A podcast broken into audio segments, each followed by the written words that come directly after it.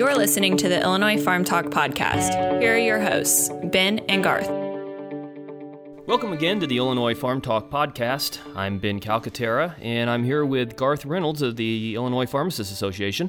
Hello, Ben. Hi, Garth. So today, May 15th, 2018, we had a uh, hearing today in the Human Services Committee of the Senate, and that service committee heard House Bill 3479, which is our bill on managed Medicaid uh, MCOs. Right, Garth? That's correct. And this was a subject matter hearing, so we did not have a vote on the bill within the committee at this point. This was to allow the committee to hear extended testimony um, from the various stakeholders, both for and against the bill, just so that the committee could del- dive deeper into the issue. So the bill, House Bill 3479, it's a bill that, um, from a, a high level look, is going to help pharmacists and pharmacies be paid at a fair and equitable reimbursement rate as compared to fee for service Medicaid, which, as we talked about the last time, is uh, not the best reimbursement, but by far and large, it's better than what we're getting now after the April 1st rollout of the MCO program. So, what we're asking for is a more, more transparency, which is going to increase reimbursement, it's going to increase the dispensing fee to a fair level. Um, so, so Garth, how did we get here? How, how did we get where we are? Well, we got here with, um, as we talked a little bit in the previous episode, with the expansion of the Affordable Care Act, it allowed states to expand Medicaid to experiment with putting that population into a managed care scenario and basically carving out from the public ran or state ran Medicaid system into more a, of a private um, endeavor. And Illinois decided to exercise that right. Not all states did this. And by doing so, they um, started a pilot program which started in late 2014, 2015, um, which put about 65% of the state's population into a managed care scenario. And most of that was centered up in the Cook County area and the, in the surrounding Chicagoland area, the Metro East area, and then there was a segment around between Quincy and Decatur here in the central part of the state. And even then, we started to see, from a pharmacy perspective, a negative reimbursements um, and underwater reimbursements on prescription claims. And we started reaching out to the department to have these discussions about trying to find ways of remedying this. And we were even looking at legislation, even back then, of trying to find ways of if we couldn't get negotiations to work, that this would be our option to go forward. Um, start rolling forward now to 2018, which or actually 2017, looking at last year, where the the proposal was to move to all 102 counties, which would increase the percentage of the population to 80% in the managed Medicaid program. By rolling out to all 102 counties, there was a lot of questions about whether this program was too big, and um, there are many reports that this program is already going to run over its projection, and some projections are looking at over 23 billion dollars. So there's already a lot of questions about whether or not that the state is getting its return on investment. But as we looked at um, and hearing from pharmacies throughout the state as this program expanded in, on January 1st of this year, and for most of our um, members throughout the state on April 1 of this year, we saw a significant drop in reimbursements for uh, medications for these uh, managed Medicaid pay- recipients and to a significant um, divide. And what we're and as we've talked about, not only with Medicaid for the last number of years, but we've also talked in the House Human Services Committee, in the House Appropriations Committee, and now in the Senate. We're not just talking about losing a couple dollars here and there or 50 cents. We're talking 25, 50, sometimes $100 or more below the acquisition cost. So it's for what the cost that pharmacies have to purchase to be able to get the medication into their pharmacy. And it doesn't take much reasoning to consider and common sense. It doesn't take much common sense to take a look at this and go, if any business is buying a product at X and you're getting, you know, let's say it's $10 and you're getting reimbursed at $1, there's a, a huge imbalance here. And it's going to take a lot of business to try to overcome that loss.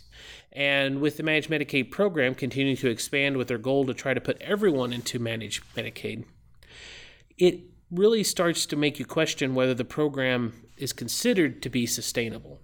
And our position is that it's not. When you look at pharmacies, especially up in the Cook County area and the Metro East area, since the beginning of the pilot program, we've seen a reduction of pharmacies by at least 5%, in some areas a lot greater than that. And that adds on to a lot of the access issues that we that we continue to um, be concerned about.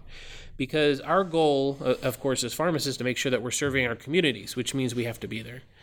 And so, what we're trying to do with House Bill 3479 it is due to the failures of HFS negotiating and being good stewards and administra- administrators of their program in assisting pharmacies in making sure that we had equitable um, reimbursement and adequate reimbursement to keep us as providers in the program. Because as we, as you know, pharmacies are not required to be providers in a program uh, such as this, and it's a voluntary process.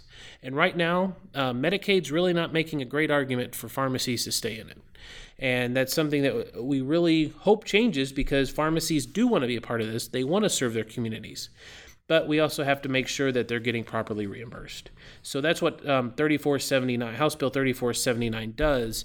It allows for our reimbursement methodologies to be put back at the traditional fee for service rates. And as we talked about in the last episode, that's not the greatest. But it gets us at some type of a predictable level that we can maintain pharmacy operations in the state.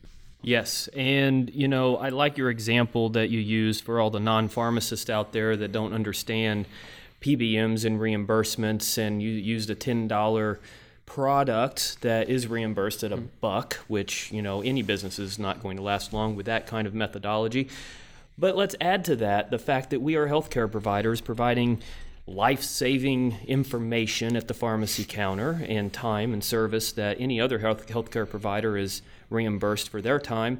And those sorts of fees, we call them dispensing fees, are being reimbursed down to a buck fifty and thirty-five cents even in, in some plans. So if you're using an example of a ten dollar hammer, and somebody walks in to say, you know, I want to buy this hammer, and also, will you tell me how to use it? And they say, I'll give you a buck for the hammer and 50 cents for the explanation. So, wow, you made a buck 50 on a $10 hammer.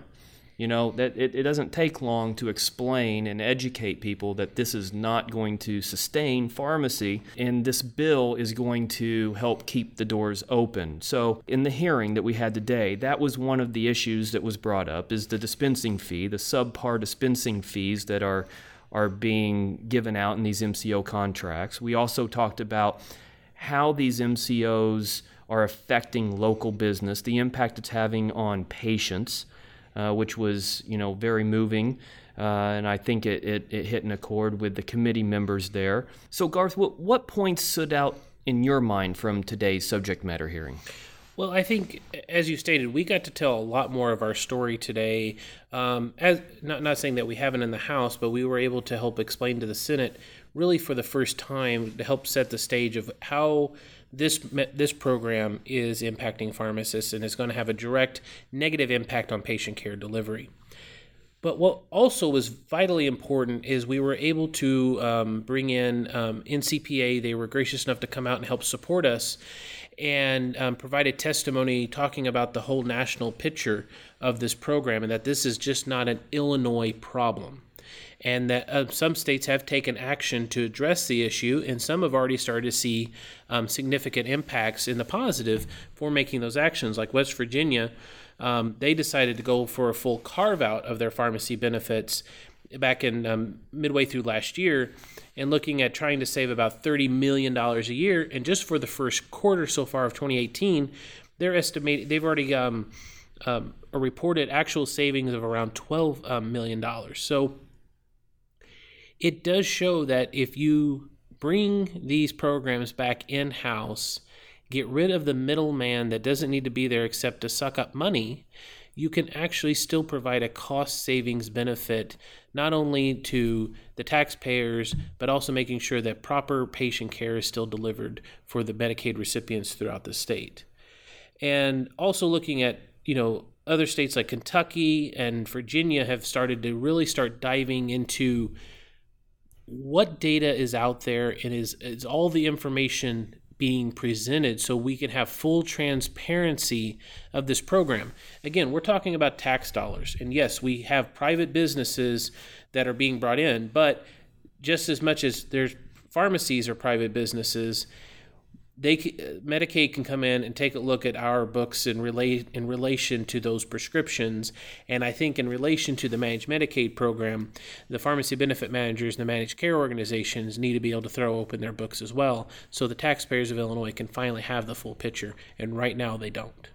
So one thing you mentioned there was eliminating PBMs altogether.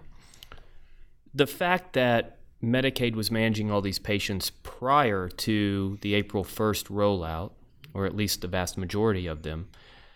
Uh, one would think that Medicaid could still handle that if we could educate the legislators to the point that they understand the problem and the money that these MCOs or the PBMs actually are sucking out of the state.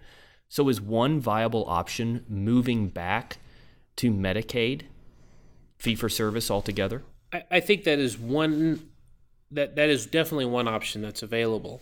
Because, um, like I said, West Virginia did that. They completely moved pharmacy back, um, carved it out completely. We're not we're not suggesting that in House Bill 3479. We're still saying that we want to try to work under the managed care umbrella, but there needs to be a lot more openness and transparency. There needs to be um, more direction of in, in enforcement and oversight for the department in administering their program, because as we need to look at how the contracting worked under this program, the department, meaning here in this case Healthcare and Family Services or Medicaid is only contracted directly with the managed care organizations. They don't have any direct oversight to the pharmacy benefit managers. The only way that they can enforce anything on the pharmacy benefit manager is to hold the managed care organization accountable. And you would think in most situations that would be enough, and I would agree with you, but we've seen clearly here in Illinois and definitely demonstrated in other states that the pharmacy benefit managers have not been completely clear with their managed care organization partners. It's something that the managed care organizations need to start questioning for themselves. Are they getting the complete picture of the data? Are they being charged appropriately back for the medications that their their subcontracted vendors are reimbursing to the pharmacies? Well, it's obvious that after the Auditor General's report of all the money that's being sucked out of the state and not being managed correctly after the MCOs were involved, that somebody isn't really paying that kind of attention that needs to be paid to, whether it be by the Medicaid uh, department office or whether it be by some other uh, department or enforcement agency within the state, somebody needs to be paying a closer eye because the data is out there. The Auditor General's report puts that onus on Medicaid to say you should have done a better job with this program, and they obviously didn't. So, uh, one of the things that we do need is definitely that oversight. They definitely need to actually be in control of the program instead of just, uh, you know, acting like they are. But going back to today's hearing, uh, you know, after the hearing, Chairwoman Morrison said that we will re- reconvene with another more detailed hearing. So, in this next hearing, that may or may not have more testimony given, but definitely a better question and answer period, what do we need to do between now and then as members of IPHA to help further this along? What our members need to be doing is calling each and every one of the members of the Senate Human Services Committee, regardless if they're your senator or not. They need to hear your story. They need to hear how this program is devastating your practice. They need to, be even provided with examples if you can get them to allow you to send them um, some of your examples, or at least if you can share them over the phone or through email. This is a vital time that we need all of our members, and regardless if you're a member of IPHA or not, we need all pharmacists stepping up calling the Human Services Committee members, telling them that this program is devastating to your practice, that this Medicaid this program is going to hinder your ability to provide quality care, And if it looks like it's going to have such a negative impact, be honest with them. If this puts you into a situation where you may have to cease operations or severely scale back your operations. This is a vital time for our members to be reaching out because we don't take it lightly that pharmacies are going to close.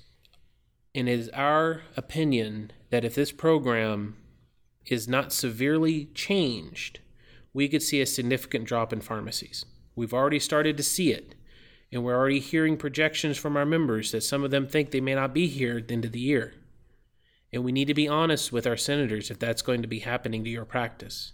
And so we need you calling, we need you emailing, and we need you to keep doing it until this bill passes out of the Senate. So again, reach out to the senators. You can find information through our website or through our, our farm flashes, and please contact them today. And if you've already done that, thank you and do it again. That is great information, Garth, and I hope that everybody had open ears to listen to that request, uh, to call to action. If you're a member, if you're not a member, if you're impacted by any kind of pharmacy, uh, you know, even a patient, uh, spread the word to your patients and tell them that if this bill does not pass, there is a great risk that your pharmacy may close. Convince them to call their senator, convince them to call their representative. You know, the, keep in mind that the, we're not done with the House. This after this is uh, passed out of the Senate, it's going to go back to the House, and we still need their support on on these bills and amendments. So, uh, you know, we we can't let up. We we've got great momentum. We can't let up the fight now. We need all hands on deck.